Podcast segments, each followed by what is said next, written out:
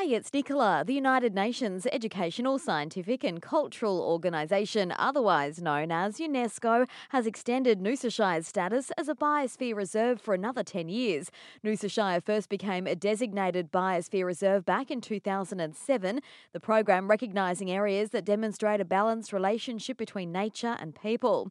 When considering the same status for the 10 years ahead, the advisory committee looked at Noosa's efforts to manage tourism, restore fish habitats in the river, and and work on saving koala populations.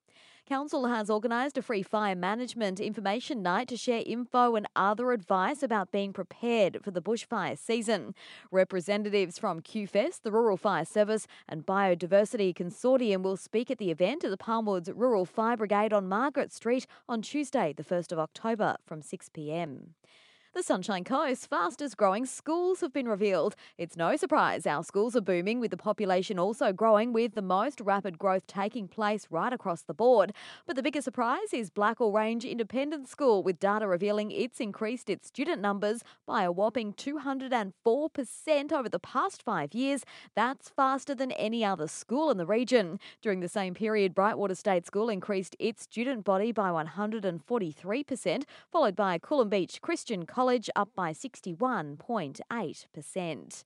And Council's launched its newest education tool, the Coastal Discovery Van.